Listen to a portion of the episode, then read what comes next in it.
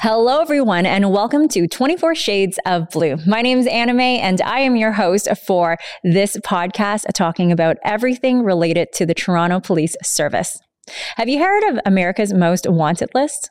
Well, have you thought about Canada's version? Today, we're going to be talking just about that. I have two guests with us today. Please help me welcome Director Max Langlois and Inspector Ken Taylor. Welcome. Thank you. Hello. Okay, what is this BOLO program? Tell me about it. So, BOLO stands for Be on the Lookout. Uh, it's a program that amplifies priority most wanted notices issued by Canadian Police Services. Our objective is to encourage Canadians to be on the lookout for Canada's most wanted. And we do that by reaching Canadians at the right time, at the right place, and using the right means. And what, what do you do in the BOLO program, you specifically? So, when I say amplify, it's a carefully chosen word because when you amplify something, you don't create the sound, you just boost it. So, we boost the sound that's issued by police services in cooperation with them, but that translates into massive advertisement campaigns, billboards, bus shelter ads, Facebook advertisement, uh, Instagram advertisement, and so on. Mm, and Inspector, do, what is your part in the Bolo program? Well, it's not it's not just my part, but policing part. What happens uh, and how Bolo ultimately ends up getting involved is we have an occurrence. So for example, let's say there's a murder taking place. So uh, the, it's investigated by the police, by the homicide squad, and then if they're fortunate enough through evidence, they get an arrest or they they get somebody uh, suspect that they have enough evidence to produce uh, that they get an arrest warrant for this person.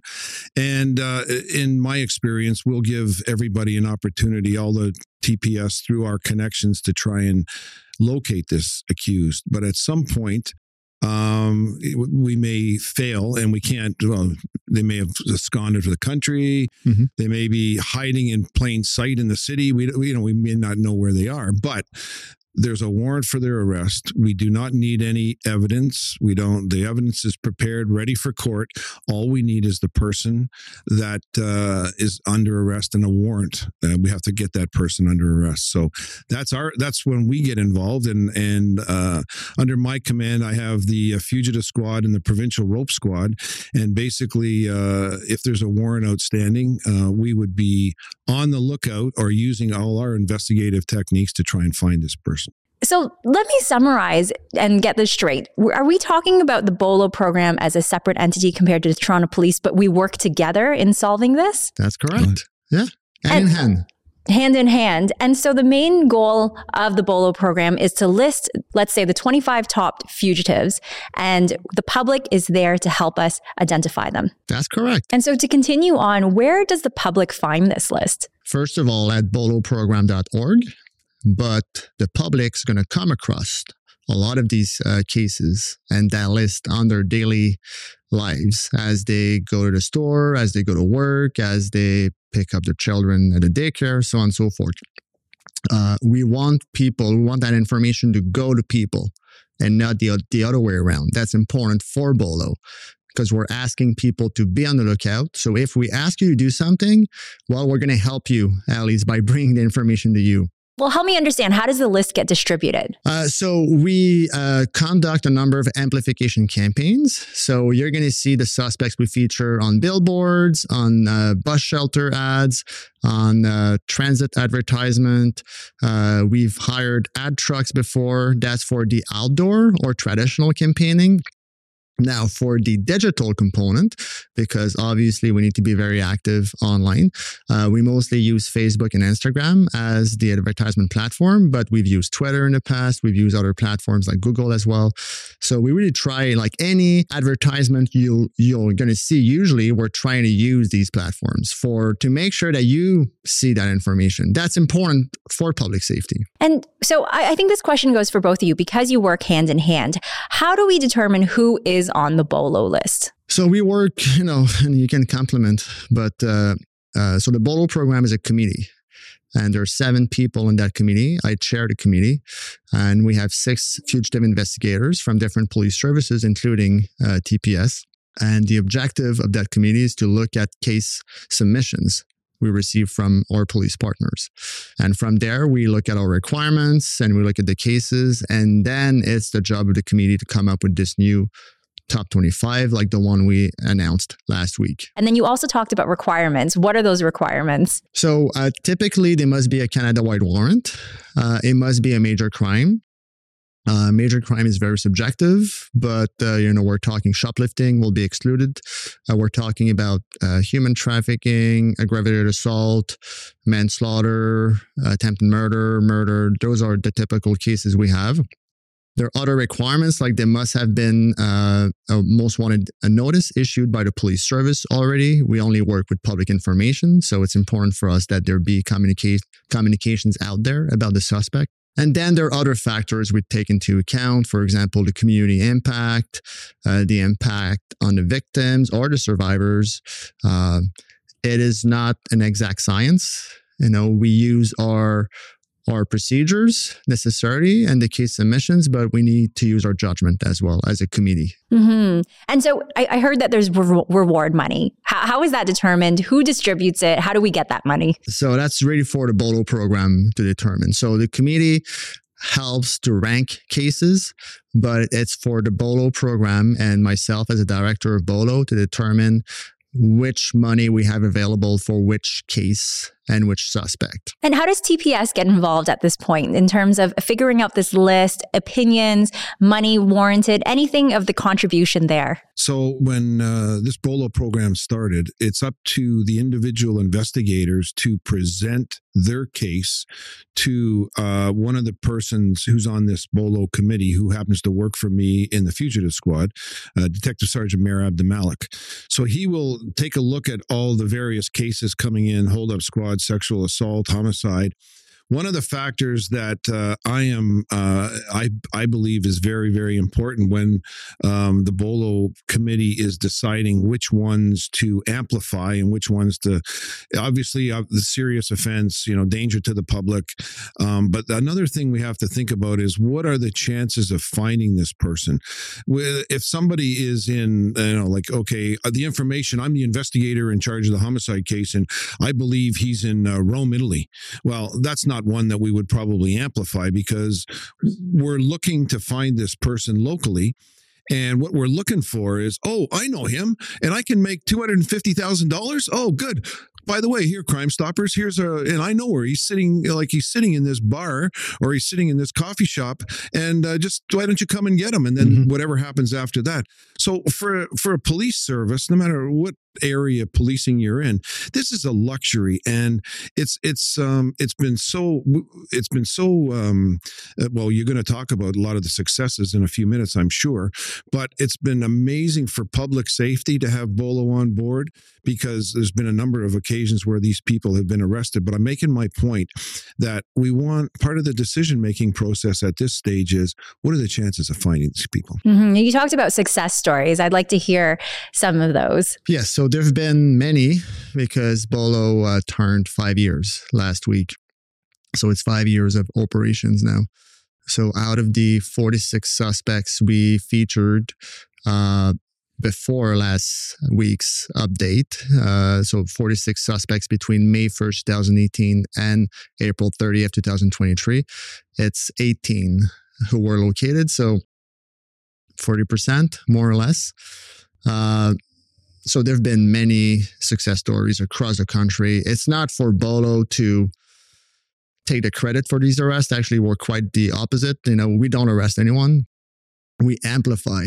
So the police get more tips and the police can investigate and the police can arrest dangerous suspects to make our communities safer. Uh, it's happened in the past that police services have mentioned publicly that oh, this suspect will not have been arrested without Bolo. And it's nice. We're you know you know okay we did well. You know we're, we're going to take the credit, uh, but we don't need we don't uh, know what's happening during these investigations. It's not our job. We only work with public information. But there's been so in Toronto, I think one of the famous quote unquote uh, apprehension there, there was last year was uh, when we launched our original top 25 on April 26, 2022. And the, the number one suspect uh, named Abdelaziz Mohammed was wanted for murder. Uh, so we announced the top 25 in the morning, and during the evening, he was arrested. That's Uh, incredible. So within 12 hour period, I don't know all the details, but he was arrested in the GTA. Can you walk me through that process if you remember it? So you released his name and the list. Someone saw him. So uh, obviously, it was already wanted. So the information about Mr. Abdelaziz Mohammed being wanted was out there and available to the public already, and it had been for a number of months. Uh, but what we did that day is that we announced it was our it was uh, topping our top twenty five, uh, being the number one, with a reward of up to two hundred fifty thousand dollars, uh, an unprecedented reward for Bolo, and. Uh, I think that day uh, the Bolo program truly achieved, uh, I'm going to call it media domination uh, because it was new and, uh, you know, everybody on the GT in the GTA was on the lookout. Uh, and, uh, you know, a tip came in. And I don't know it's not for me to comment on how and where uh, the suspect was arrested. There's a number of information that was uh, released, but uh, you know, within 12 hours, the suspect was in custody. That's incredible. So this Bolo program, there is evidence it does work, and we should continue doing this. That's what it sounds like. like I explained earlier, is that there's a lot of hard work go into investigation, uh, investigating the whatever case it is, um, and you know you come to an end and you can't you just can't find the person, but your case is there, and it's very frustrating as an investigator when you um, you have all your case, it's all prepared, and all you're ready to go to court, and and you just don't have a body to put in front of the court, so um, this is another uh, avenue of investigation, and it and it, it doesn't cost the police service anything. It doesn't cost the taxpayers of whatever city this is being amplified in anything, and it's just it's it's amazing the the the the way that they amplify these cases. Like you can't a billboard, you go into the TTC, you can't help but not see these people. So the added feature now of the uh, of the rewards uh, really helps too. And if you know if some all all the police, no matter what case it is, if it goes to Bolo, the only thing that the police are looking for is where is he or where is she. Then the police will go and arrest that person, and that's that's we don't need any more evidence. The evidence is already is ready for court. So that's that is very frustrating. And the Bolo program takes a lot of the frustration away. As as Max said, uh, the number one um, uh, of the top twenty five last year was arrested within 12 hours. I think it was less than that, but now that kind of sets a precedent. So I was at the launch on Monday and I'm hoping that the number one guy gets arrested in the top 12 hours, but he hasn't, but we're still hopeful. And, you know, there's tips coming in on all these people all the time. And uh, all it's going to take is one to tell us where the person is. And The uh, you know a good analogy is to refer to the toolbox. So when uh, there's an investigation about a fugitive, the police service has a toolbox, and there are a lot of tools in there, obviously. But when you've used a lot of these tools, and you know you're realizing, well, this guy is very difficult to catch, you may grab the Bolo tool, which is a bit of a last resort tool, because if you're getting there, you've exhausted a lot of these different uh, techniques that you may use. Uh, but it's certainly a very impactful uh, tool that has, like we discussed, brought results in the past. So I'm curious as a, person of, of the public. My confidentiality, what what does that look like? I I, I want to be anonymous, or I don't want to be anonymous. How, how do you address that? There, so and Bolo has already worked with the police and Crime Stoppers. So if you have something to say, first of all, say it. Mhm. And to say it, you can call 911 or the police. Obviously, the police will uh, and can can talk about this, but will uh, keep your uh, information confidential. But if you want to be completely anonymous, there's that beautiful channel called Crime Stoppers. You can call them 24 7, 365 days a year. They will take your information and your identity is completely anonymous. They, they don't want to know your name. They don't want to know where you're calling from. That's irrelevant. That's irrelevant for them for any information you may have to provide on any crime. It's even more irrelevant for these fugitive investigations because, like it was described earlier, the police are just looking for the location of the suspect. They're not looking for witnesses, they're not looking for evidence. They have all that already.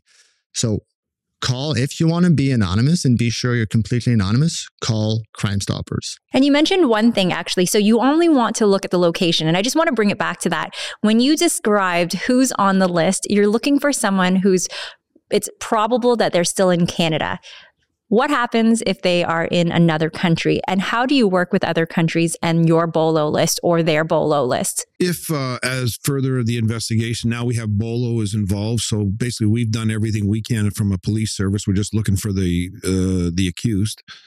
Um, so uh, through information if like once bolo amplifies their program and we get tips. Now bolo doesn't do anything with the tips. They come directly to the police through crime stoppers or however however the tip comes uh, it'll end up on the investigator's desk who's in charge of one of those top 25 investigations. So if the if it comes across and it says okay the person's out of the country.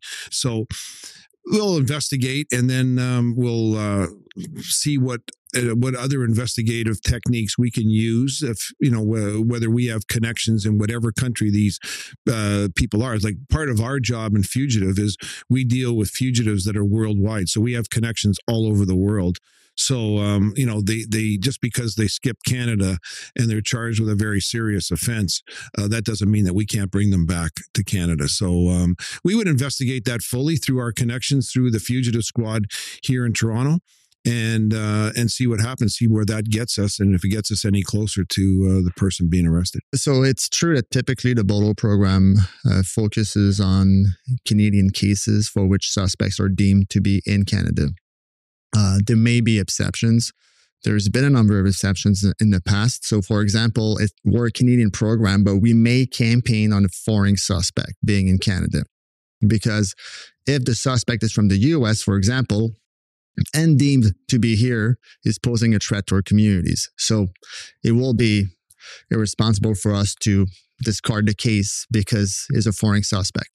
We may campaign abroad in some specific situations, for example, if uh, Inspector Taylor and his team find out, well, he is in a European country, well, they're going to do everything they can. We can campaign there as well if need be, but that will be an exception. We are a Canadian program focused on Canada. That makes sense. Do you have any last messages for our listeners?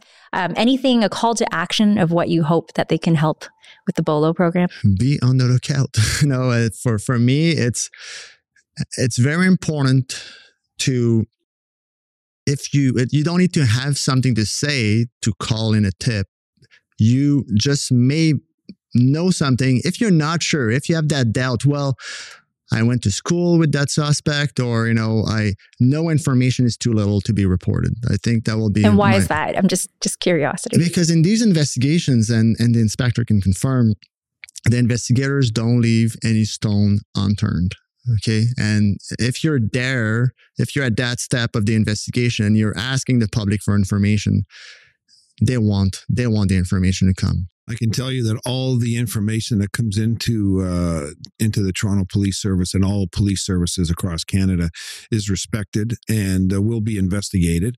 And uh, like like uh, Max said, there's nothing nothing too small. We can be as an investigator, we can be uh, the decision makers with respect to what that information, whether it's you know if it's if it's doesn't help, well at least you tried. And and when it in relation to the Bolo program is all we're looking for is where this person is, and we'll send our people out to get them and it's a success. Exactly. And, and just to summarize that, I think all information is important. And if you are receiving all of these calls sim- of similar nature or of similar sort of area, anecdotally, that might trigger something, right? Anecdotally, we're getting more messages, and maybe that gives more weight to investigate that. And, and that just could be it. And I can tell you, like a couple of the cases for which we saw results with Bolo, that's exactly what happened. You know, dozens of tips came in, and at some at some point, as an investigator, which I'm not, uh, but my understanding is that well, they got there was a lot of noise and then the signal at some point came because, well, it's A plus B plus C. Well, you know, that's got to that's got to be him, and they made an arrest. So you know, you you must not know something. You may just believe you know something to call in a tip. And don't forget, there's very there are steep incentives to call in and major rewards offered up to a quarter million dollars. So don't hesitate. Absolutely. Thank you so much to I both have of something you. for you. Me? What is that? Well, I would like you to be on the lookout. okay. So I got you our Bolo swag box. Thank you so much from the Bolo program. And thank you to both of you for joining us. Again, it's very important for all of our viewers and listeners to be on the lookout. Um, and it's very important for us to create a safe environment for all of our communities. Thank you so much Thank for you. joining us. And thank you, everyone, for listening in on 24 Shades of Blue. My name is Anime, and I'll see you at the next episode.